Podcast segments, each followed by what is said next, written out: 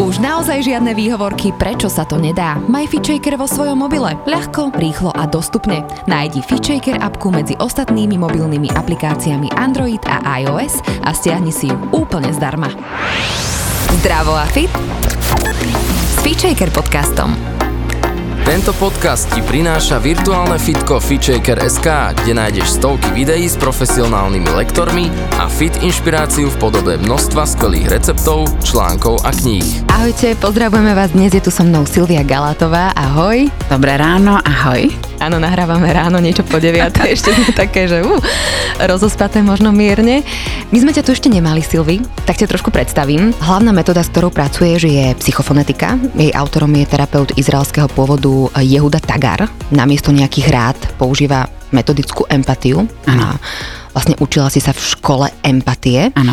Prešla si výcvikom kňažiek avalonského pôvodu. Áno. Čo je také zaujímavé, to nám zaváňa takým čarodejníctvom. A to sa ťa budem pýtať. Dobre. Uh, si dula, a pracuješ pre mamilu a dokonca si vyštudovala japončinu. Akože, Áno. To, Áno. toto je, Je to veľmi tak. zaujímavé.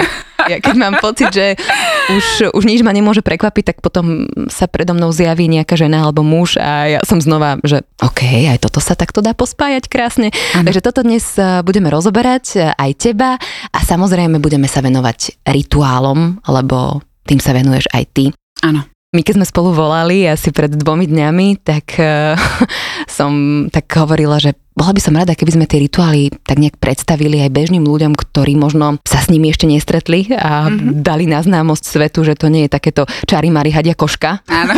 a že stojíme niekde v lese a, a pri ohni a, a neviem čo, aj keď samozrejme to sa deje, ale že tie rituály naozaj majú zmysel, majú význam, vedia nám pomôcť a Mhm. A nemusia byť ani také možno veľkolepé, aby dali priestor pre nejakú peknú zmenu. No, to si krásne uviedla, je to presne tak, ako hovoríš. Rituály môžu byť e, ten časopriestor, kedy sa zastavíme pri nejakých veľmi výnimočných udalostiach v živote človeka alebo spoločnosti, ale môžeme aj do bežného života vniesť takú tú určitú rituálnu rovinu už len tým, že si naozaj zvedomíme to, čo práve robíme. A ja keď som sem dnes išla, tak som si tak hovorila, že taký príklad toho napríklad úplne, že taký bazálny je sprcha. Hej? Mm-hmm. Sprchu si dáva väčšina z nás každý deň a je to proste nejaká rutina.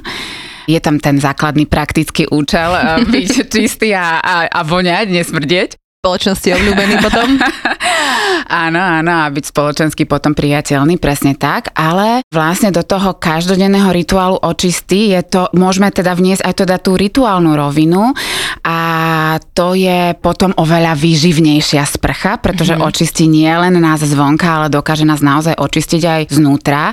Ja vlastne z toho výcviku pre duly, tie, ktoré sprevádzajú ženy pri porode, viem, že ľudský mozog naozaj sa úplne nalaďuje na inú dimenziu, keď počuje to húčanie tej vody a napríklad pri pôrode a už len to húčanie tej vody často spúšťa, vlastne krásne pomáha tým pôrodným procesom, aby sa diali. Takže nás to nalaďuje na také zvnútornenie, stíšenie a môžeme do toho vniesť aj ten vedomý prvok, že sa poďakujem tej vode, že ma čistí, poďakujem sa, že mám napríklad prístup k tej teplej vode a môžem si dovoliť tú te- teplú sprchu.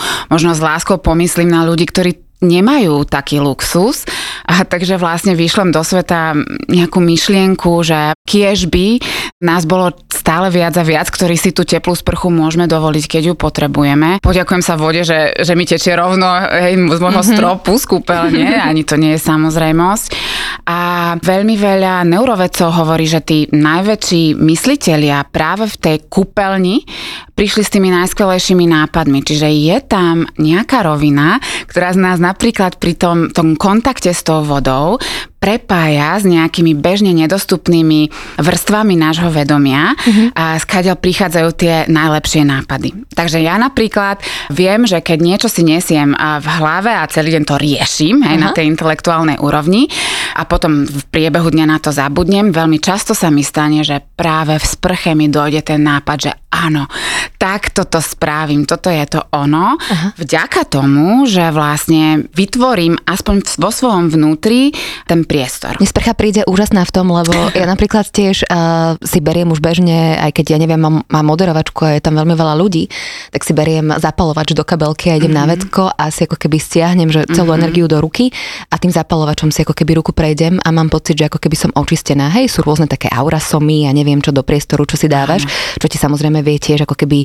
zafungovať, a, alebo máš tam nejakú takú pomôcku, ktorú vnímaš, že ťa očistuje, ale vlastne tá voda je zázračná v tom, že ona ti obmýva celé telo. Mm-hmm. A napríklad aj pri tých e, rituáloch, ktoré budeme teda rozoberať, tak e, ja som si tento týždeň teda, tým, že som bola taká vtiahnutá do celej tej témy, tak som mala rituálny týždeň a tam vlastne vyslovene Barbara Zemanová v tej svojej knihe Ženské rituály, inak veľmi odporúčam ženám, ktoré nás počúvajú mm-hmm. a hneď teraz na začiatku to vami zarezonovalo, tak ona hovorí, že tam treba vlastne omývať aj tie vlasy. Že to je veľmi ako keby dôležité, mm-hmm. že to celé do seba zmyť a ty keď tam pridáš tú myšlienku toho, že zmýva sa to, tak to má asi o to väčšiu silu. Áno, vždy, keď vlastne ten vedomý zámer mm-hmm. je mhm. tam pridaný, tak už sa nám otvára ten priestor, že vlastne môže aj z bežnej činnosti vzniknúť rituál.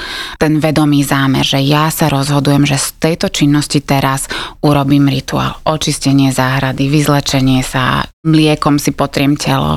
Môžem vlastne do toho vlastne zapojiť aj ten rituálny rozmer, že ďakujem svojmu telu, mm-hmm. že mhm. je mm-hmm. a tak ďalej. Doprajem mu tú výživu, moje drahé telíčko, poďakujem mm-hmm. sa ti za všetko, čo mi každý deň dáva, nôžky, že ma nesiete a tak ďalej a tak ďalej. Každý si vlastne, každému podľa mňa príde asi samému, že, že ako do toho vstupovať a čo si tam dávať. To ti nejak mm-hmm. napadne, že? Keď sa možno začneš... Áno, keď už máš ten zámer, tak vlastne ten ťa potom povedie, aj, ťa, aj odtiaľ potom prichádza inšpirácia. Čiže tieto osobné rituály, tie naozaj nemusia mať nejakú pevnú štruktúru, pevnú formu, ale keď už robíme spoločenské rituály, kde má byť prítomných viacej osôb, tak tie už vyžadujú prípravu. Ako veľkú prípravu, pretože potrebujeme pracovať s veľkým množstvom mm-hmm. osôb, potrebujeme im pripraviť ten priestor. Mm-hmm. Takže tam už tá štruktúra nejaká, o ktorú sa môžem oprieť a tá ma povedie, ak teda napríklad ja ten rituál sprevádzam, tak e, tá už je tam prítomná a vlastne to je tá potom taká zložka, z čoho rozpoznáme, že toto je rituál alebo obrad alebo oslava.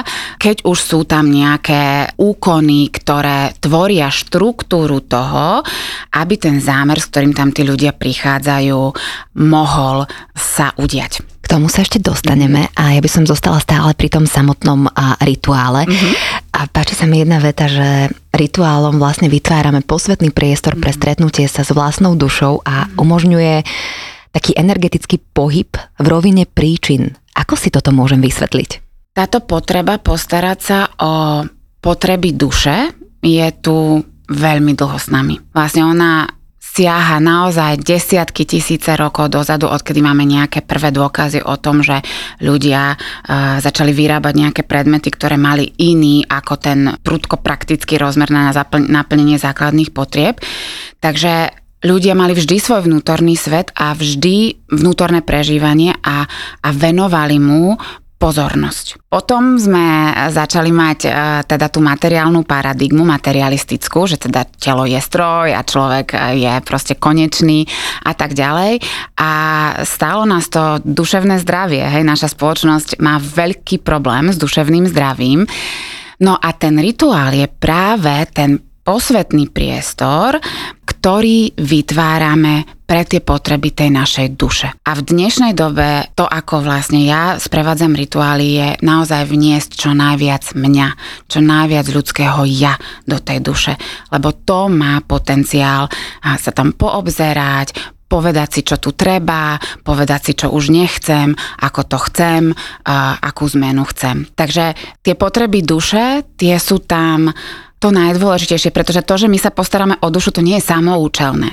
To, že my sa postaráme o naše vnútro, má praktický dopad, ako potom žijeme ten život v tej materiálnej rovine. Mm-hmm. Čiže rituál nie je samoučelná záležitosť. Mal by byť, alebo teda tak, ako ja ho vnímam a ako ja ho sprevádzam a mnoho ďalších žien, by mal uh, slúžiť na to, aby sme boli plnšie v našom živote, mali ho viac vo mm-hmm. svojich rukách. Zaujíma ma aj to, že v podstate má potenciál nejaké zmeny. To mhm. znamená, že uvedomím si, máme rôzne rituály, to si tiež rozoberieme, ale ja neviem, rozchodový rituál, mm. hej.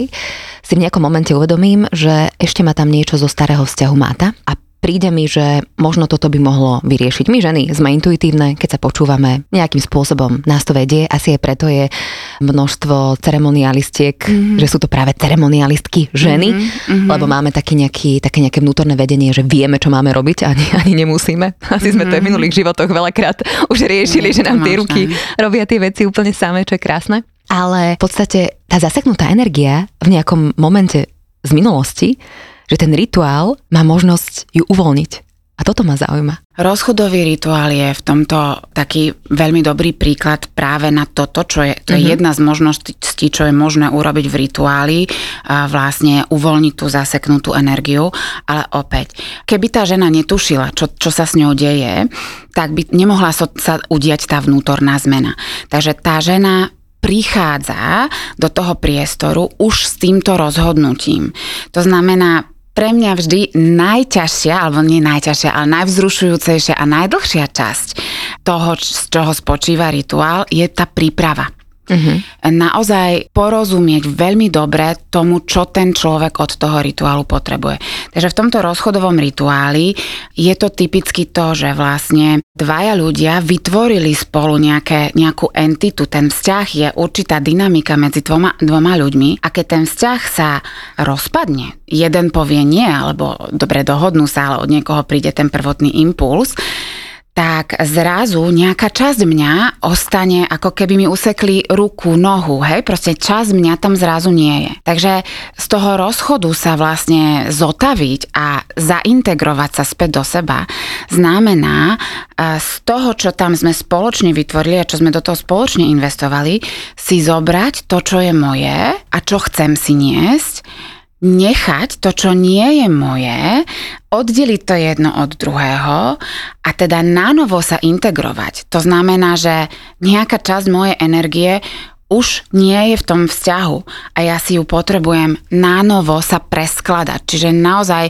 je to na tej energetickej úrovni úplne nánovo sa preskladanie a najmä keď ten vzťah bol dlhší, intenzívnejší, že to nebol len taký nejaký flink, tak potom toto je vedomá práca, lebo mhm. keď toto neurobíme, tak vlastne to s nami ostáva. A ďalší vzťah mám potom potenciál veľmi opakovať to, čo sa nám nepáčilo na, čom, na tom predošlom vzťahu, na čom vlastne ten vzťah stroskotal, prečo už nemohol pokračovať ďalej. Mám niekedy pocit, že možno aj v tých vzťahoch, keď sme teda konkrétne pri tom, že tá bolesť je taká veľká, že sa tam ako keby my v tom momente, v tom čase spred tými, ja neviem, XY rokov, keď sa napríklad rozchádzame, tak uh, nemáme ako keby tú silu, tak to vytesníme. Aha. Ale potom sa nám to ako keby vracia a opakuje, či Aha. už v nejakých nefunkčných vzťahoch alebo niekde inde, v snoch, alebo kdekoľvek nám to vlastne druhí ľudia možno zrkadlia a dávajú najavo, že aha, že poď si to poriešiť. A vlastne ten rituál je v podstate tak, také vedomé rozhodnutie, že aha, idem to naozaj Určite. už uťať, ukončiť a možno v tom čase ani nemáme možnosť eh, sa rozísť úplne v dobrom, lebo to je tak plné emócií, tie rozchody konkrétne, že vlastne ten odstup nejaké obdobie, napríklad Barbara Zemanová hovorí, že ona robí rituál rozchodový až rok a deň ano. Určite. Po. Toto má veľký zmysel, Aha. nerobiť ho okamžite po rozchode, uh-huh. pretože naozaj to je šok pre tú našu energetickú časť. Jednoducho tú dynamiku ná, nášho fungovania. Je to šok, je to fakt ako na fyzickej úrovni, ako keby vám niekto uťal z tela. Taký je to pocit na tej energetickej úrovni. No a keď niekomu proste má veľké zranenie na fyzickej úrovni, tiež mu nerobíme rituál, ale tiež sa proste len postaráme, mm-hmm. len zabezpečíme ten základ, aby ten človek už bol v bezpečí, aby, boli, aby bol v teple, nasýtený. Čiže takéto niečo treba urobiť, keď ten roz rozchod príde a najmä je nečakaný, ale aj keď je očakávaný, aj keď sa na neho človek pripravuje, tak na nejaké úrovni nás zasiahne tak, že je to pre ten organizmus náš šok.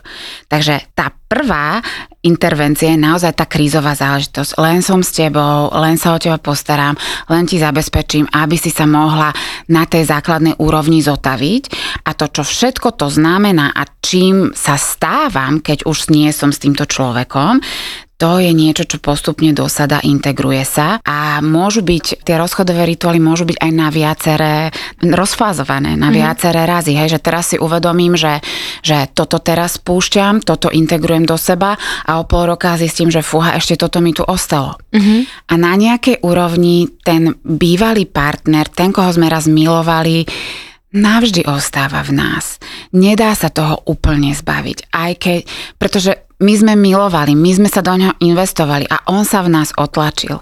A v podstate my kráčame už životom bohatší o to, s kým sme ten vzťah vytvorili. Tam je tá krásna veta. No ja som si robila tento týždeň, takže všetko to mám v sebe. Lebo uh, bývalý priateľ mi chodieval do snov a hovorím si, mm. že ale už prosím ťa, chod niekde, kade ľahšie. Áno. A bolo to naozaj také, že silné. Tak uh, tam je tá krásna veta, že dávam ako keby naozaj áno konečnému finálnemu rozpadu tohto vzťahu, ale že zostávaš v mojom srdci. Ano. A to je krásna veta. Zostávaš v mojom srdci, lebo tá láska tam vždy zostane. Presne no. tak. A ako ochudobniť sa o toto, aj tak to nejde a len ako keby sme si amputovali niečo alebo to potlačili, ale ono to tam aj tak je. Mm-hmm. Čiže presne nejaká časť toho človeka v nás ostane a to je na tomto úžasné. To bol taký krátky príklad zo života. no, Napísal som život, ale poďme, si, poďme si povedať možno aj o iných rituáloch. Môžeme mm-hmm. ich mhm. nejak rozdeliť? No, tak tie dve roviny sú ten osobný rituál alebo rodina, rodinný rituál, taký komorný, alebo potom taký veľký rituál spoločenský, ktorý vlastne vlastne celá spoločnosť prechádza nejakým milníkom, tak vtedy sú to tie veľké celospoločenské rituály. No a ja najčastejšie teda sprevádzam rituály, ktoré sú spojené práve s tým kolom roka, vlastne s tým, ako naša matka Zem prechádza svojim ročným cyklom tak tam sú také štyri veľké milníky, dva slnovraty, zimný a letný, teraz sa blížime k zimnému slnovratu a dve rovnodennosti, jarná a jesenná. No a na tieto sviatky, ktoré sú univerzálne sviatky, dejú sa na celej Zemi, aj keď teda na južnej pologuli opačne, keď mm-hmm. máme zimný, tak oni majú letný slnovrat, ale je to niečo, čo má celé ľudstvo spoločné, je to univerzálny jazyk a preto podľa mňa nás presahujú tieto sviatky a vlastne ten cyklus tej zeme nám opäť vytvára priestor a pozýva nás, aby sme na tej individuálnej úrovni sa tiež zastavili a na chvíľku sa k tej našej planéte, nášmu domovu pridali, precítili to spojenie a naladili sa na tie energie, ktorými ona prechádza a využili ich opäť vo svoj prospech, lebo nie je náhoda, že ľudstvo žije uh-huh. práve na planéte Zem. Čiže to sú tie spoločenské veľké udalosti, kde prichádzajú ľudia rôzni, my nikdy nevieme, kto presne príde, teda tak ako uh-huh. to mhm. my organizujeme, tuto v okolí Bratislavy. Takže prichádzajú mnohí ľudia a tam sa potrebujeme naladiť na tie kolektívne potreby, na to, čo vlastne tí ľudia budú s najväčšou pravdepodobnosťou čo najviac potrebovať v ten deň. Tam je asi dôležitá uh, sila tej skupiny a možno aj nejaká taká aktualizácia alebo update, uh-huh. ktorý už ty potrebuješ ako ceremonialistka vlastne zavnímať, aby ste pracovali alebo spoločne zdieľali energiu toho, čo vlastne sa momentálne deje v spoločnosti. Ako na to ľudia reagujú? Ja mám mm. pocit, že ich je stále viac a viac. Keď hovoríme teda o tých skupinových? Tie skupinové oslavy týchto veľkých sviatkov Zeme sú väčšinou také, že teda tí ľudia tam prichádzajú väčšina preto, že chce. Hej, že už s tým sviatkom nejakú skúsenosť má a niečo od toho rituálu očakáva. Ale prichádzajú tam aj ľudia, ktorí prichádzajú prvýkrát, mm. ale s takouto úprimnou zvedavosťou. Čiže v tomto type rituálov málo kedy sa stane, že, že tam príde niekto, koho to vyrušuje Hej, že, mm. že sa takýto rituál odohráva.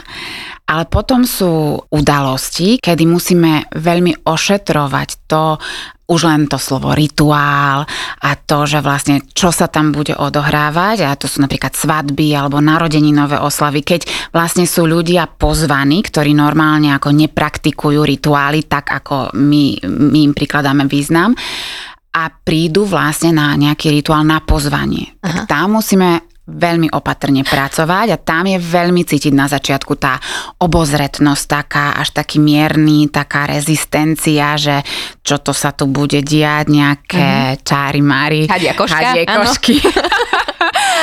a vlastne tam naozaj potrebujeme, ak chceme urobiť dobrý rituál, takže naozaj čo najväčší počet ľudí bude mať potenciál si z toho niečo zmysluplné odniesť, tak potrebujeme naozaj mať veľký rešpekt mm-hmm. a pokoru vlastne k tej realite tých iných ľudí a pracovať s týmto mm-hmm. takisto pri tej vlastne príprave. Sú skupinové a tie, ktoré ako keby zastrešujú to kolo roka. Mm-hmm. To si ešte tiež rozberieme, lebo mm-hmm. však blíži sa nám slnovrat a, a chceme sa povenovať aj týmto a, rituálom Lucia a tak ďalej. Ale potom sú vlastne také rituály. Narodeninové robíš, ano. rozchodový sme už spomenuli. Ano. Aké ďalšie napríklad? Tým, že ja pracujem hlavne so ženami, mm. tak práve najviac sprevádzam tie oslavy alebo rituály, ktoré označujú tie milníky v živote ženy. Takže taký prvý veľmi kľúčový milník v živote ženy je, keď dievča dostane prvú menštruáciu. Tak na označenie a úctenie si vlastne tohto začiatku ženskej cesty, keď dievča vykročí na pozvanie svojho tela na začiatok tej ženskej cesty, tak to je oslava alebo rituál menarche, ktorý pravidelne ním dievčatá sprevádzam a je to nádherná oslava. Zatiaľ takto. Ten si zaslúži a, svoj vlastný podcast, dobre? Nebojte sa, budeme sa ešte o tom rozprávať. Hej, hej, snažím sa byť disciplinovaná, nie z do hĺbky, ale... Ale rozžiarila si sa totálne. No, no, no. menarche. Áno, áno, je to, je, to, je to krásna záležitosť a veľmi hlboká a veľmi dôležitá pre tie dievčatá, aby teda správne vykročili do toho ženstva. Potom vlastne e, býva rituál pre nevestu, to je vlastne ten e, milník, kedy sa oslavuje to obdobie milenky, že tá žena vlastne si našla partnera a teraz vlastne zdieľa svoje telo, svoju dušu, svoju sexualitu s niekým iným a svoj život. Takže tam sa typicky robieva rituál pre nevestu. Potom sa robieva predpôrodný rituál. To je rituál, kedy žena vstupuje a vlastne opäť prekračuje obrovský prach, veľká transformačná udalosť, pôrod prvého dieťaťa. Pôrod každého dieťa je transformačná udalosť, ale prvé dieťa to je ako, to nás naozaj otrasie a na novo sa musíme úplne vyskladať ako matky. No a potom sa robí rituál kráľovnej. To sú také základné, samozrejme rituálu je mnoho, ale rituál kráľovnej je vlastne, keď žena už prestane menštruovať.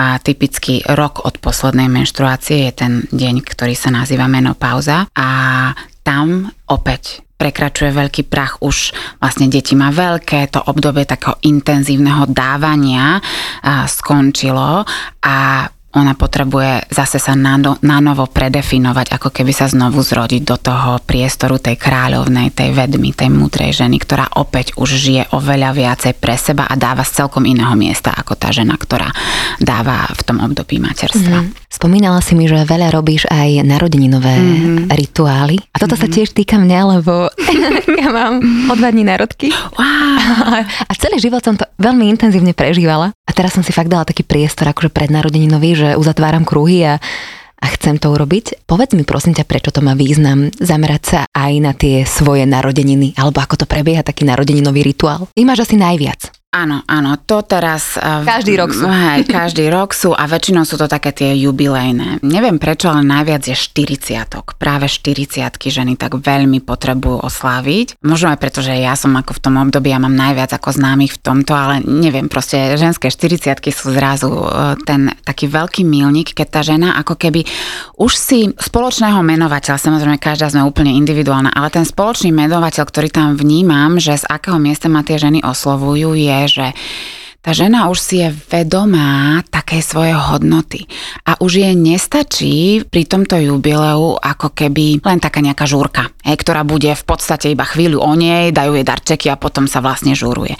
Že ona vlastne potrebuje osláviť tú svoju celistvosť tej ženy a chce, aby bol vytvorený špeciálny priestor, ktorý bude hodinu venovaný jej potrebám, ale áno, je to jej potrebám, ale to, že niekto venuje intenzívnu pozornosť a svoju energiu niekomu inému obohacuje aj jeho.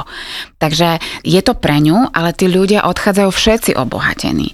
Takže je to určitý taký stav, že uvedomujem si vlastnú dôležitosť, uvedomujem si vlastné potreby a beriem si ten priestor, aby som ja bola oslávená tak, ako ja to cítim. Je to mm, taký milník v živote ženy. Nie je to samozrejmosť dostať sa do tohto miesta. No to aj astrologicky asi funguje, že teda keď tomu veríme, každý to má asi tak, v čo uverí, že v podstate sa nám začína nový cyklus práve tými narodeninami. Áno a je to naozaj také obdobie, tie narodeniny, najmä také tie okrúhlejšie, kedy sa nejaká etapa nášho života uzatvára, aj keď len vnútorne. Začíname, chceme do tej novej etapy vykročiť iné. Takže opäť ten rituál narodeninový naozaj dáva priestor ako keby integrovať tú minulosť, ale aj zmobilizovať tie nové sily na to nové obdobie môjho života. Kam vykračujem, hej? Mm-hmm. Čo mám za sebou, kým som sa stala a vlastne kým sa chcem stať a prekračujem ten prach. To je teda ten hlavný význam toho rituálu a samozrejme súčasťou toho je, sú aj tí ostatní ľudia, ktorých si tam ten človek, ktorý je oslávenec alebo oslávenkyňa pozýva, pretože to svedectvo mm-hmm. a tá prítomnosť s plnou pozornosťou je to, čo vytvára extra váhu, extra hĺbku, extra zakorenenie toho, čo sa tam udeje. Poďme teda k tomu samotnému mm-hmm. rituálu, nech je akýkoľvek. Mm-hmm. Môžeme ho nejak rozfázovať? Opäť budem hovoriť o tom, čo ja robím a čo mm-hmm. ja mhm. sprevádzam. Rituály sú, sa dajú sprevádzať rôznymi spôsobmi, ale teda ja používam práve tú symboliku tých štyroch živlov, ktoré sú zastúpené aj v tom kole roka. Typický rituál, ktorý oslavuje život, používa tie štyri živly od najjednoduchšieho, od najľahšieho k tomu najhutnejšiemu, čiže ideme od vzduchu cez oheň, vodu a končíme pri zemi. Takže to je tá štruktúra, ktorá tam môže byť veľmi viditeľná v tom rituáli alebo môže byť len taká podlinková. Zase závisí od toho, že ako veľmi chceme dať priestor artikulovať tie živly, ale teda ja keď sprevádzam rituál, oni sú tam vždy prítomné. Prítomné akým spôsobom? Prítomné takým spôsobom, že je tam, sú aj fyzicky prítomné nejakou, nejakou symbolikou. To znamená, že pri vzduchu používam symbol buď vykurovadla, alebo vonných tyčiniek, alebo teda zvuku, ktorý sa šíri vzduchom. Takže alebo šamanský pera. bubon, pera, mm-hmm. áno pri ohni buď máme vatru, keď sme v lese. Víte, nie, hej? alebo, Stačí sviečka. alebo keď sme v interiéri, tak, eh, tak samozrejme sviečka alebo sviečky. Uh-huh pri vode samozrejme nejaká krásna nádoba s vodou. A pri zemi buď nejaké kryštály, nádherné kamene alebo dary zeme, ovocie, orechy, med, niečo, čo spôsobuje aj ten pôžitok na tej fyzickej úrovni, alebo teda v niektorých prípadoch je veľmi dôležité uctiť si to telo, vzdať mu tú patričnú úctu a extra ošetrenie, extra opateru, takže pri niektorých rituáloch sa robia masáže rúk, nôh, kreslí sa s henou, ozdobuje sa telo tej oslávenkyne alebo sa len symbolicky... Môžem sa natrieť nejakým áno, esenciálnym olejom? Áno, alebo... olej mhm. voňavý, mm-hmm. alebo e, obľúbený nejakú, nejaká delikatesa, ktorá mi spôsobí naozaj ten pôžitok na tej fyzickej úrovni. Aj tejto úrovni našej, mm-hmm. nášho bytia vlastne dať ten priestor, že na to sme v tom fyzickom tele, aby sme... Neodbiť to niečím takým len, ale naozaj tomu dať váhu, že niečo, čo naozaj mi chutí, pekne sa možno obliecť. Určite. Prečo sa uh, veľakrát vymedzuje kruh pri rituáloch? No kruh je... Že si veľmi... sadáme ako keby do kruhu, Áno. že niečím, ja neviem, ja som si to robila, že mušličky, čo som mala, tak mm-hmm. som si dala ako keby mm-hmm. okolo toho oltáriku. Áno. Alebo kvety. Kruh je veľmi mocný symbol, nemá začiatok a koniec, je cyklit a vlastne vyjadruje ten cyklus. Keď sa niečo nové, niečo staré končí, tak sa niečo nové začína keď ľudia sedia v kruhu alebo stoja v kruhu, tak opäť nemáme začiatok a koniec, ale e, nie je tam ani to miesto, ktoré je to hlavné. Čiže tam sa potom vlastne zase artikuluje tá rovnosť. A taktiež rovnosť, nie rovnakosť, ale teda, že všetci sme si v tom kruhu rovní, aj keď pri niektorých oslavách majú tí oslávenci špeciálne miesto, ale to je z dôvodu toho, že oni sú vtedy tí oslavovaní, tak majú v rámci toho kruhu nejaké krásne, vyvýšené alebo, alebo špeciálne ozdobené miesto. Normálne na stage. Áno, na stage. Áno, tak aby ale on im bolo dobre. Ale aby sme vedeli, že aj tam je tá symbolika, že pre tohto človeka mm-hmm. sme tu dnes. A keď si robím rituál uh, sama a vymedzím sa akoby tým kruhom, čo to znamená? Je to určitý priestor, ktorý fyzicky vytváram, nemusí to tak byť, ale, ale ako keby ho tak fyzicky označím, že toto je ten priestor tu pre mňa a v tomto priestore, časopriestore sa má udiať tá zmena. Mhm, môžem si ako keby aj tak presvetliť alebo očistiť? Určite. Každý s, tým, s týmto môže hoci ako pracovať, ako ho to vedie. A v podstate už len tým zámerom, že vytváram ten kruh za akým účelom ho vytváram, dávam tomu priestoru potom špeciálny význam. Máš to aj ty tak, že napríklad e, odporúčaš ženám pred tým, ako s nimi ideš robiť nejaký rituál, akýkoľvek, aby boli predtým sami nejaký čas? Lebo sú aj také rituály, že vyslovene, že žena sa predtým, ja neviem, na 3 hodiny zavrie niekam a ide si zameditovať. Je to vlastne taký čas pre ňu? Určite to má význam. Nedávam to ja ako nejaké odporúčanie, že takto to musí byť, ale ten spôsob, akým sa tým rituál vystavia až do momentu, keď ho ideme urobiť, je, že najprv je ten úvodný rozhovor, ktorý je naj, pre mňa najdlhšia a najdôležitejšia časť. A väčšinou sa odohráva aj mesiac predtým, než vlastne e, máme ten termín, že teraz urobíme ten rituál. Takže ten prvý úvodný rozhovor je o tom, aby sme obidve porozumeli, čo od toho rituálu vlastne ona potrebuje. Mala si niekoho, komu si povedala, že vieš čo, tebe rituál neodporúčam? Alebo si tak ty vnútorne cítila, že s tým úplne nebudeš e, stotožnená? To sa mi ešte nestalo, že by som povedala človeku, že tebe rituálne odporúčam, pretože teda aspoň v mojom prípade mne sa ozývajú ľudia, keď ja cítim tú úprimnú potrebu. Mm-hmm. To volanie mm-hmm. nie ano, je ano. samoučelné, že teraz akože pekne to vyzerá, tak si spravím rituál. Hej. Tak som to Te, myslela, ale hej, tak asi už si tiež na nejakej vlne a takí áno, ľudia ti chodia. Áno, áno. Môže to existovať, ale ja som sa s tým osobne nestretla. Mne už keď človek zavolá, ako predstavujem si, že zdvihnúť telefón a zavolať Silvii, tak predtým už ten človek prešiel nejakým procesom, než sa dostane do tohto bodu. Hej. Že, že vlastne či to chcem, keď to urobím, čo na to moja rodina, čo na to moji známy a tak ďalej, koho tam môžem mať, chcem to vôbec, čo to mne môže dať a až v tomto bode dvíham telefón a volám Silvii. Ale zaujíma ma ten telefonát, ktorý ti prišiel, ktorý si mi spomenula. Áno, to, bolo, to bola veľká zábava. Má veľmi dobrá priateľka, Barbara, bola, alebo ešte stále tuším, možno je, teraz sa je to končí, v Indii. Hej, boli na takom ajurvedskom pobyte viacelé lekárky a volá mi, že si na, na datách, lebo potrebujem, aby si mi za dve minúty urobila rituál povedal pre kamošku. Ako povedala, že ako to má vyzerať. No a ja jej hovorím, že ja ti to za dve minúty poviem, mm-hmm. ale predtým potrebujem aspoň 5 minút porozumieť tej žene, že čo vlastne potrebuje a ja potom za dve minúty jej to vyskladám, že ako to máte Aha. urobiť. A čo potrebovala? Ona práve riešila to odpustenie potrebovala Chcem odpustiť, pustiť. ale hneď teraz do 5 minút. Myslím, že to trošku súviselo aj s tými dátami, neviem, ako jasné, už som jasné. to potom ne, neanalizovala, ale mm. áno, akože tá potreba odpustiť sa tam určite ako keby zvýrazňovala v jej vnútri, rástla, až nakoniec povedala, že dokiaľ už to fakt potrebujem mm.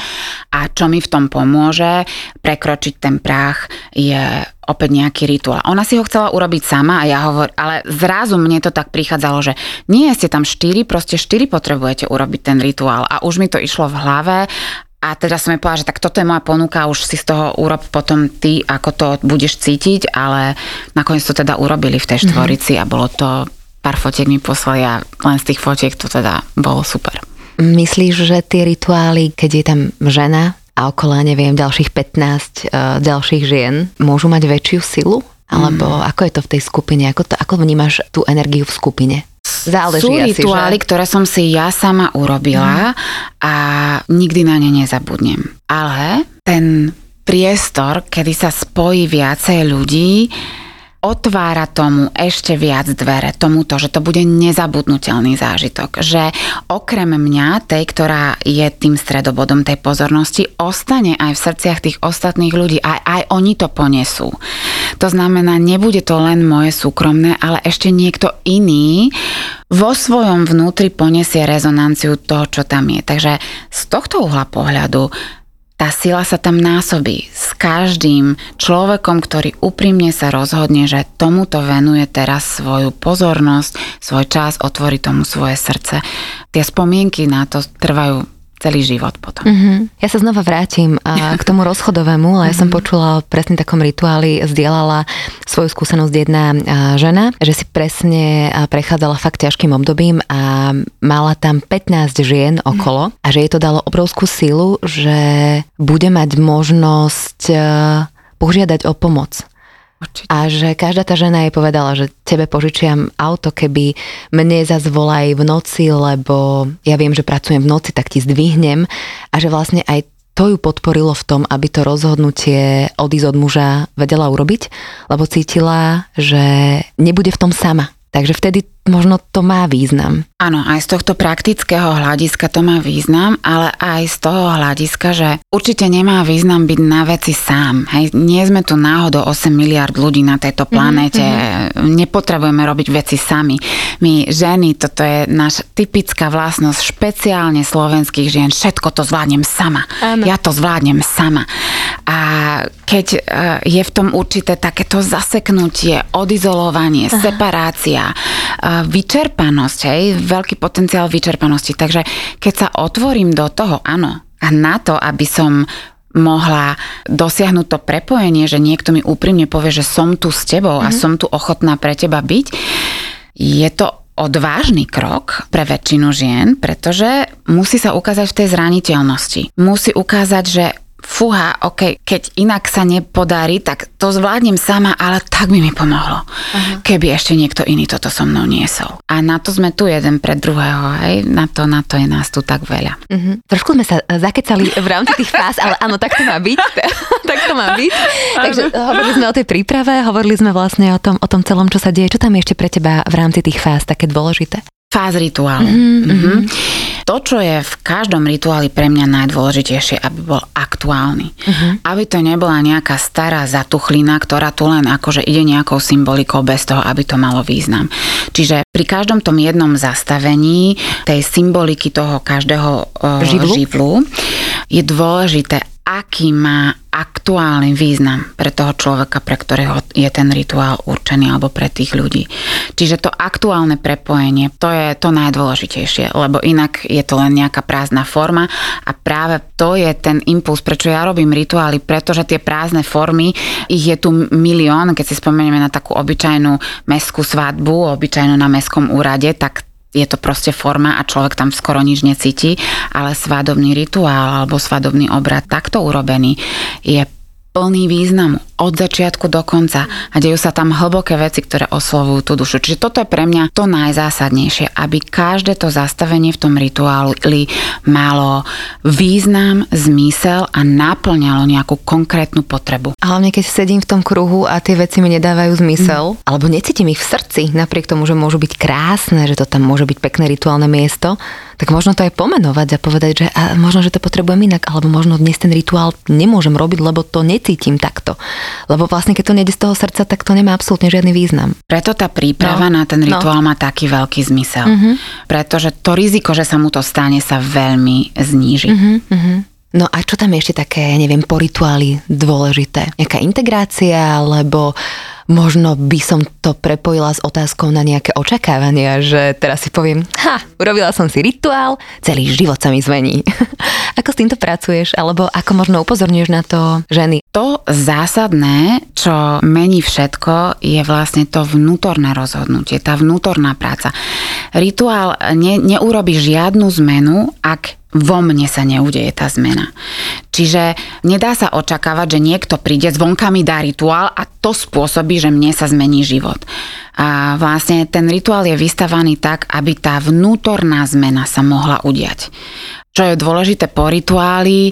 Ja si myslím, že to najdôležitejšie, teda ja už po rituáli už nechávam tých ľudí, nech si žijú vlastným životom, ale veľmi často sa ku mne vracajú a povedia mi, že malo to pre mňa veľký význam. Vďaka tomu cítim, že tá nová, ktorá sa tam v tom rituáli zrodila, je tu prítomná a vidím ju v tomto svojom konaní, v tomto svojom konaní, v tejto svojej reakcii, alebo vzťahy v rodine sa zmenia. Zrazu je oveľa vrúcnejšie sú vzťahy vďaka tomu, že všetci v rodine dostali priestor vyjadriť tú lásku alebo vyjadriť tú úctu jednému členovi z tej ich rodiny. Čiže rituály menia životy ľudí len kvôli tomu, že tá zmena sa udeje v tom vnútri. Aj mhm. toho oslavenca, oslavenkyne, ale aj tých ostatných prítomných. Takže po rituáli, to, čo asi má najväčší zmysel, je pozorovať ten život a všímať si, kde všade vidím ten dopad toho rituálu. A to vie povedať len ten, kto tým rituálom prešiel a urobí aj tú prácu potom. Keď sme hovorili o ženách a o sile skupiny, tak uh, teraz uh, už dlhé roky vlastne, ale stále viac a viac uh, prichádza ten fenomén kňažky. Niekedy si z toho aj tak robí, robíme strandy, že Vila kňažka bohyňa, trojkombo, ktoré Áno, máme radi. Ale nie, poďme, poďme k tomu takému ozajstnému, mm-hmm. tomu ozajstnému posolstvu, že kto je vlastne kňažka možno úloha kňažky v dnešnej dobe a minulosti, nejaké také porovnanie? Na nejakej rovine je ten archetyp kňažky, je to určitý pravzor v každej žene. Niektorá ho má prirodzene a cíti ho celý život, niektorá sa k nemu potrebuje tak viacej prebudiť. Každá žena má s týmto archetypom spojenie už len keď dekoruje domov, napríklad teraz pred Vianocami, alebo keď uh, rozmýšľa, aké kytice dá, aké, akú kyticu vytvorí, alebo vyberá nábytok, stôl, porcelán, zdoby, už tým vytvára určitý špeciálny priestor, ktorý by bez jej zásahu nebol taký. Takže na nejakej úrovni je teda každá žena kňažka. Ale to, kam teda ty mieríš, idem potom teda, aby som bola disciplinovaná. Ja, nemusíš byť. A... Si žena nemusíš byť. Aby to dávalo trošku hlavu aj petu. Takže ten pojem kňažka opäť má množstvo nánosov, ktoré tomu pôvodnému významu v dnešnom kontexte úplne nevždy pomáhajú. Máme tu taký ten, ten posun do kňažka prvky lásky, ktoré, čo je vlastne kurtizána, hej, až, až takto. Ale tá pôvodná, táto rola existovala. Hej. Existovala kniažka posvetnej sexuality. Bolo to v období, kedy žena mala silu cez svoju sexualitu naozaj vyliečiť muža. Takže tieto kniažky posvetnej sexuality naozaj existovali, boli v chrámoch. To boli posvetné miesta, boli to ženy špeciálne trénované na to, aby napríklad vojaka, ktorý prišiel z boja boja a tam zabíjal a bol naozaj jeho energia bola plná násilia. smrti a násilia a krutosti a mal sa vrátiť k žene a štyrom deťom, aby túto energiu si neprenášal, tak vlastne sa zastavil na takýto typ rituálu, kedy tá kňažka použila svoju sexualitu na to, aby vlastne jeho energetické pole vyčistila od tej krutosti a smrti a násilia, aby vlastne transformovaný išiel. Ale to bolo Máme ďalšiu tému, ako áno, môžeme sexualitou liečiť seba aj vlastne svojho muža. Áno, teraz to skôr môžu ženy robiť eh, tomu partnerovi, ktorého majú mm. vybratého, s ktorým žijú svoj intimný život. Ale sú stále ženy, ktoré aj túto službu ponúkajú, teda ja medzi ne nepatrím, ale, ale existujú mm. a poznám ich. Ale vtedy naozaj ľudská duša fungovala trochu inakšie. Aj ľudská sexualita trochu inakšie fungovala. Do tohto teraz samozrejme nemáme áno, priestor áno. vstupovať. Takže vtedy to malo veľký, veľký význam a bolo to naozaj veľmi funkčné. Teda mali sme kňažky, ktoré poznali tie taje sexuálnej sily, energie, vedomého milovania a, a, tak, a tak ďalej a robili asi aj rituály, predpokladám. Mali ešte nejakú inú funkciu v tých dávnych dobách? Áno, v tých predpatriarchálnych dobách, a, ale už aj keď sa spoločnosť posúvala aj do toho patriarchatu, stále boli ženy kňažky, ktoré mali nejakú posvetnú funkciu. Napríklad prvá banka, bol chrám, kde boli kňažky a tie mohli byť iba panny. Oni spravovali, no teraz by som to mala zazdrojovať, takže opäť nemôžem ísť veľmi do tejto témy, ale musela by som teda, historicky sa to dá dohľadať. Mm-hmm. Boli kňažky vestálky, ktoré boli, oni museli byť panny mm-hmm. a opäť ten pojem panna vtedy, keďže človek mal inú konštitúciu, tak to malo aj iný význam a oni spravovali peniaze. A vedelo sa, že môžeme zveriť naše bohatstvo do rúk týmto ženám, mm-hmm. pretože oni sa o ňo dobre postarajú. Veľká dôvera tam bola v tom čase. Áno, a oni boli naozaj, ako mali veľký sľub mm-hmm. a keď ten sľub porušili, tak boli veľmi tvrdo potrestané. Takže naozaj to bolo ochránené z viacerých strán, aby tieto ženy plnili túto posvetnú funkciu. Boli potom kňažky, ktoré naozaj fungovali v tej komunite tak, ako fungujeme mm. my teraz pre potreby tej predkresťanskej komunity. Mm. Takže viedli ceremonie, viedli rituály, boli liečiteľky, boli vedmy, tie, ktoré vlastne držali tú múdrosť toho kmeňa.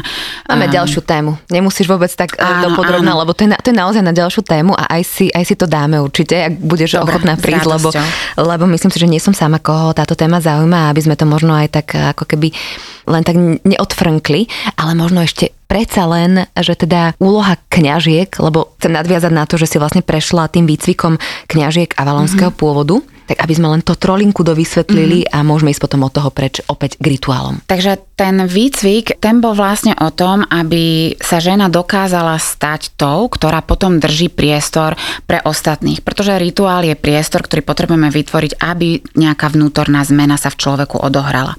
Takže ten výcvik slúžil na to, aby my sme si prešli týmito vnútornými zmenami aspoň do určitej úrovne, aby sme potom dokázali tento priestor držať pre iných ľudí. Čiže na tom výcviku sa odohrávala tá vnútorná transformácia, ale zároveň tam bola tá rovina učím sa, ako vytvoriť rituál a ako udržať vlastne tú energiu toho rituálu, aj keď tam príde 100-200 ľudí, sme v lese, nemáme mikrofóny, ako to celé urobiť, aby to fungovalo pre ideálne pre každého, kto mm-hmm. tam mhm. príde. Ako sa vlastne na pole tej skupiny naladiť? Áno, ako ju držať a ako ju previesť cez tú transformáciu, ktorá sa tam má odohrať, ktorá môže byť veľmi jemná a môže byť aj úplne drastická. Mm-hmm. Prečo práve avalónska kňažka? Moja učiteľka, ktorá ten výcvik viedla, Katinka Satens, ona je avalónska kňažka a Avalon je vlastne taká tá kolíska tej kultúry bohyne ešte v tých predkresťanských dobách a hovorí sa, že je to teda miesto, kde bola mysterína škola, kde sa odohrával výcvik mladých dievčat, aby sa stali kňažkami a slúžili práve na tieto účely posvetných rituálov pre tú komunitu. Takže tam, kedy si tá škola bola, s mm-hmm. najväčšou pravdepodobnosťou a tam sa vlastne v tomto 20. storočí tie ženy vrátili a znovu obnovili vlastne tú tradíciu toho výcviku tých kňažiek, čiže tá žena, ktorá urobí si ten výcvik tam, stáva sa avalonskou kňažkou, ale Katinka, keď prišla na Slovensko, tak my sme sa dnes študovali sme aj tú avalonskú tradíciu, ale to hlavné, čo sme robili a to, čo ona robí, že oživuje to kolo roka a tie archetypy v tej krajine, kde sa nachádzame. Mm-hmm. Takže ja nie som avalonská kňažka, ale ten výcvik, ktorý som si robila, ja som kňažka bohyne živeny mm-hmm. a tá je vlastne bohyňou, symbolom vlastne života tejto krajiny, ktorý tu my žijeme. Mm. A takisto má teda tých 8 archetypov, ako, e, ktoré vlastne oslavujeme v tých zastaveniach kola roka. 4 sme si už povedali a tie 4 sú tie základné archetypy života ženy. To, je, to sú ktoré, aby sme to teda doplnili? Panna alebo deva, mm-hmm. to je mladé dievča, ktoré vstupuje na tú cestu ženstva. Milenka, tá, ktorá vlastne má plne integrovanú tú svoju sexualitu a žije svojimi energiami pre seba a pre svojho partnera. Matka, ktorá vlastne vstupuje do tej energie veľkého dávania a vedma, stará žena, starena. Takže to má veľký význam oživovať tieto pravzory, pretože opäť počas toho patriarchátu máme stovky, možno tisíce vzorov mužov, ale ten vzor takej tej, toho pravzoru, tej silnej, čistej ženskej energie, nejakého ženského ideálu, bol tak veľmi pokrútený, že v podstate taký ten zosobnenie v človeku v histórii je ich oveľa menej ako nejakých mužských hrdinov. Takže preto to naciťovanie sa na ten, na ten pravzor, na ten ideál nám pomáha oživiť ho aj v našom vnútri a vlastne približovať sa k nemu cez svoj ľudský život. Uh-huh. Poďme si teda priblížiť aj rituály, ktoré si môžeme urobiť v tomto období predvianočnom. Uh-huh. Mne sa veľmi páči, keď sme spolu telefonovali, ako si mi hovorila o adventnom venci. Uh-huh. Mne normálne až tak Hovorím, že mm, toto je veľmi pekné. Tak povedz, že ako môžeme pracovať napríklad mm-hmm. s adventným vencom. Viem, mm-hmm. že mhm. vy v rámci svojej rodiny tam, tam máte také krásne rituály, dokonca, že sa bijete pomaly o to, že to bude zasvedcovať ďalšiu sviečku. Áno, to je vlastne o tom, keď si sa ma pýtala, že ako my vlastne môžeme do každodenného života vniesť rituál, či na to niečo špeciálne potrebujeme tú hadiu košku alebo tak. Presne to je to, že prebudiť tú kňažku v sebe môžeme cez úplne obyčajné veci, ktoré doma máme. A teda v tomto období trvivá väčšina domácností má nejakú formu toho adventného venca e, na svojom stole. Áno, on vlastne veľmi veľa kresťanských symbolov boli prebraté vlastne z tých posvetných rituálov predkresťanskej doby. A teda, adventný venec je jedným z nich. Tiež to bol ako keby ešte nejaký pohanský zvyk. Áno, predkresťanský symbol, ktorý bol vlastne symbolom kolároka. To je to, o čom sa tu vlastne často rozprávame. A tie štyri sviečky boli práve tie štyri veľké sviatky kola roka. Zimný slnovrat, jarná rovnodennosť, letný slnovrat a jesenná rovnodennosť. Takže to bola symbolika vlastne adventného venca v predkresťanských dobách a v kresťanskom období ho teraz používame vlastne na odpočítavanie času do Vianoc, ale aj to má určitý meditatívny charakter, lebo kresťanská modlitba je vlastne určitá forma meditácie. Vlastne toho stíšenia sa a naladenia sa na ten príchod Krista, čo je vlastne rovnaká symbolika ako zimný slnovrat. To je príchod nového slnka. Takže tá symbolika tej kresťanskej tradície veľmi nadvezuje na tú predkresťanskú v mnohých bodoch. Takže keď sa vrátim k tomu zimnému silnovratu, tak to je bod obratu v kole roka. Je to najtemnejší deň, keď je najviac tmy a najmenej svetla, ale zároveň sa udeje obrad. Je to také odrazenie sa od dna, nový nádych, pretože od teraz už bude toho svetla pribúdať. A mnoho ľudí, aj keď nepozná túto symboliku, tento bod roka cíti. Uh-huh. Ľudia, ktorí netušia nič o kňažkách okolo roka, hovoria, že už sa neviem dočkať toho začiatku Vianoc, lebo tam konečne opadne tá veľká ťažoba. Pretože je to pravda a ľudia to cítia vo svojom vnútri a aj vo svojom tele, ktoré je s tým vnútrom samozrejme prepojené, že tak ako tá zem ide do tej temnoty, tak sa ozýva aj tá temnota v nás. A ten adventný veniec v tomto období je naozaj tou symbolikou, že zapálme viac svetla v nás, zapálme viac svetla v nás. Nie sme len naša temnota, ktorá sa ozýva a často nás vie prevalcovať, ale sme aj to svetlo a treba si ho pripomínať a prinášať ho do toho vnútra, tak ho, koho potrebujeme viac prinášať do tých temných, tmavých dní. Povedz mi prosím, že prečo, jasné, tá temnota mieva sa o pol piatej, takže je tu. Ale prečo sa v nás ozýva temnota vnútorná práve v tomto období? No, súvisí to podľa mňa s tým, že aj keď si myslíme, že sme strašne moderní ľudia a už nás vôbec ne, nemusí zaujímať, že ako tá zem funguje, aká, aká je cyklická, tak predsa len sú časy, kedy nás to veľmi zasahuje. Ľudia sa inak cítia v lete, inak sa cítia v zime a práve toto obdobie, ktoré nás približuje k Vianociam, ale aj k slnovratu, naozaj robí niečo s nami fyzicky. Vidíme prírodu, že je taká iná. Príroda sa stiahuje, zem ide do kontrakcie, tie sily sa stiahujú zvonka dnu a je to pozvánka. A keď to my neurobíme, lebo ten vlastne náš e, život v tejto našej e, modernej dobe nás tlačí na výkon, rýchlo, rýchlo všetky deadliny musíš splniť a ešte tieto albumy musíš vydať a ešte tieto produkty musíš proste odoslať.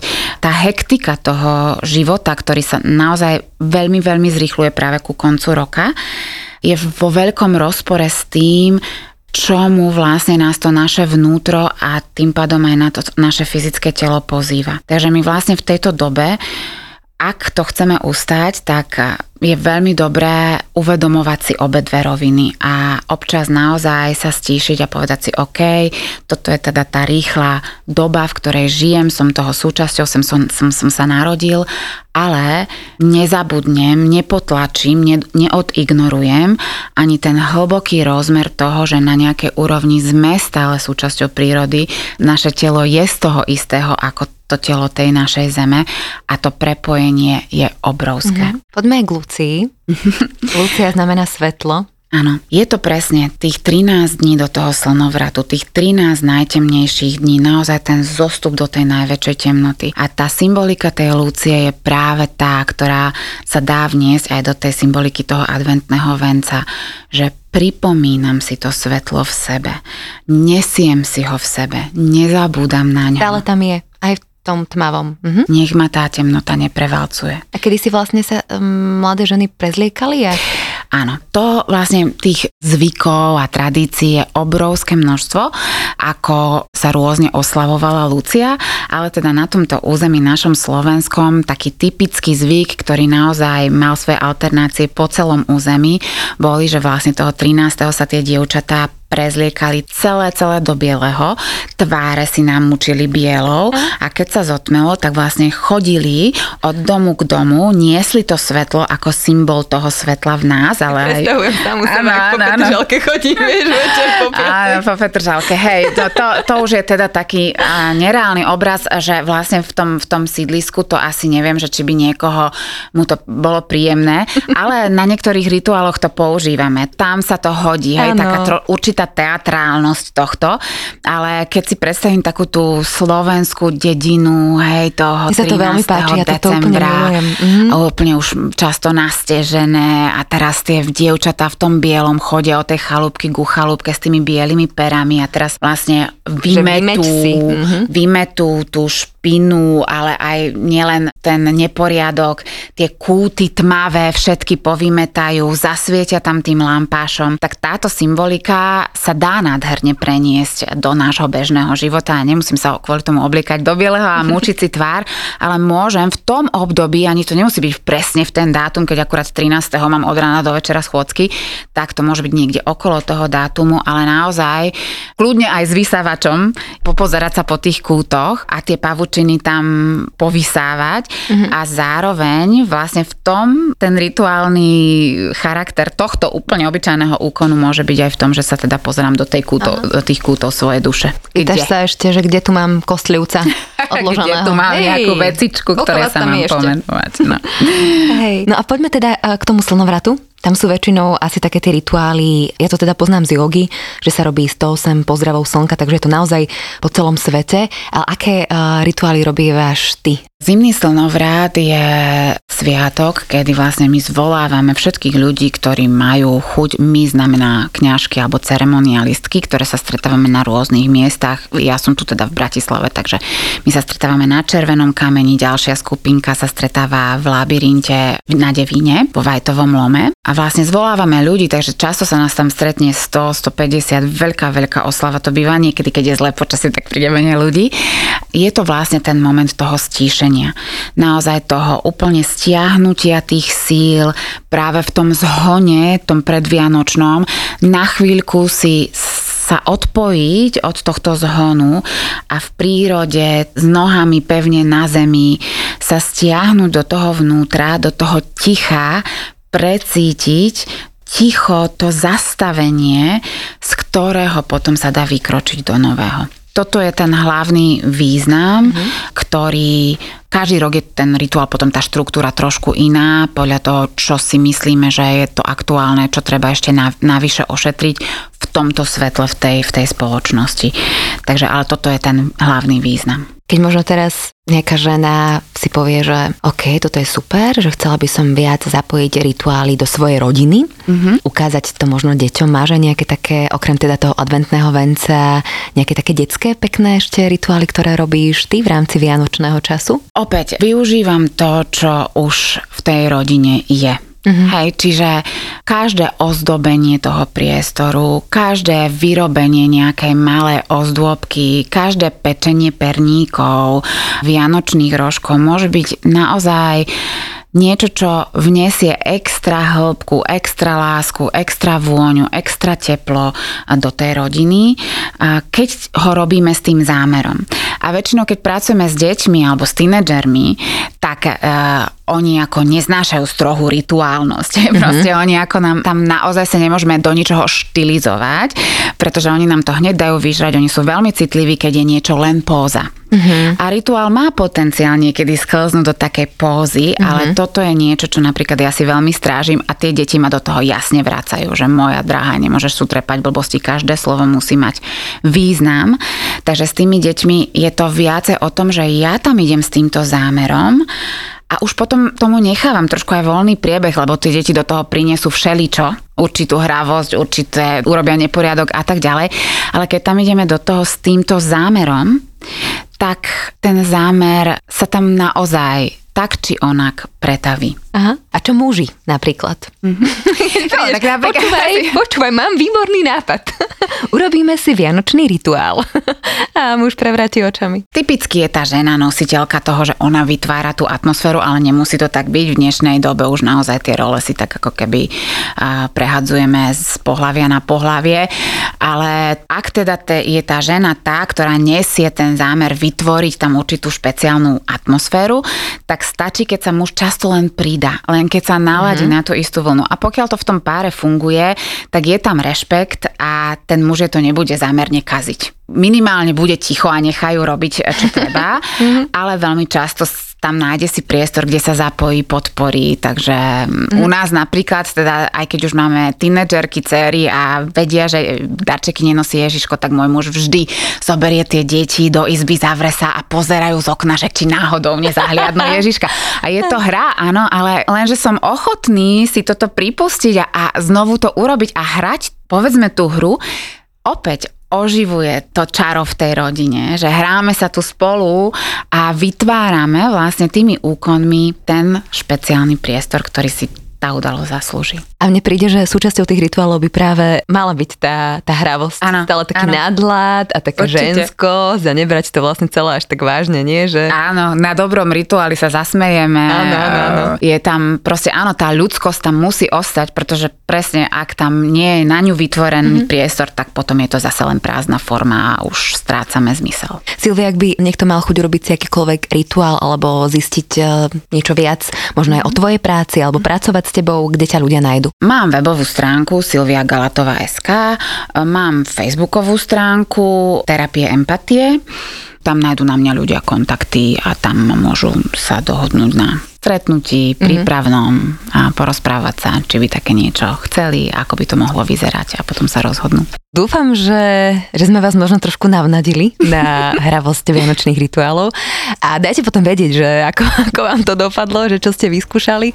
Silvia, som veľmi rada, že si prišla a verím, že sa teda čoskoro vidíme a nahráme nejaké ďalšie témy, lebo je to veľmi zaujímavé. Ďakujem veľmi pekne za pozvanie, za príjemný rozhovor. Veľmi som si to užila poslucháčom za počúvanie, ak nás budú počúvať. A veľmi sa teším a prajem krásny adventný čas. Áno, majte krásny adventný čas, my sa samozrejme ešte počujeme.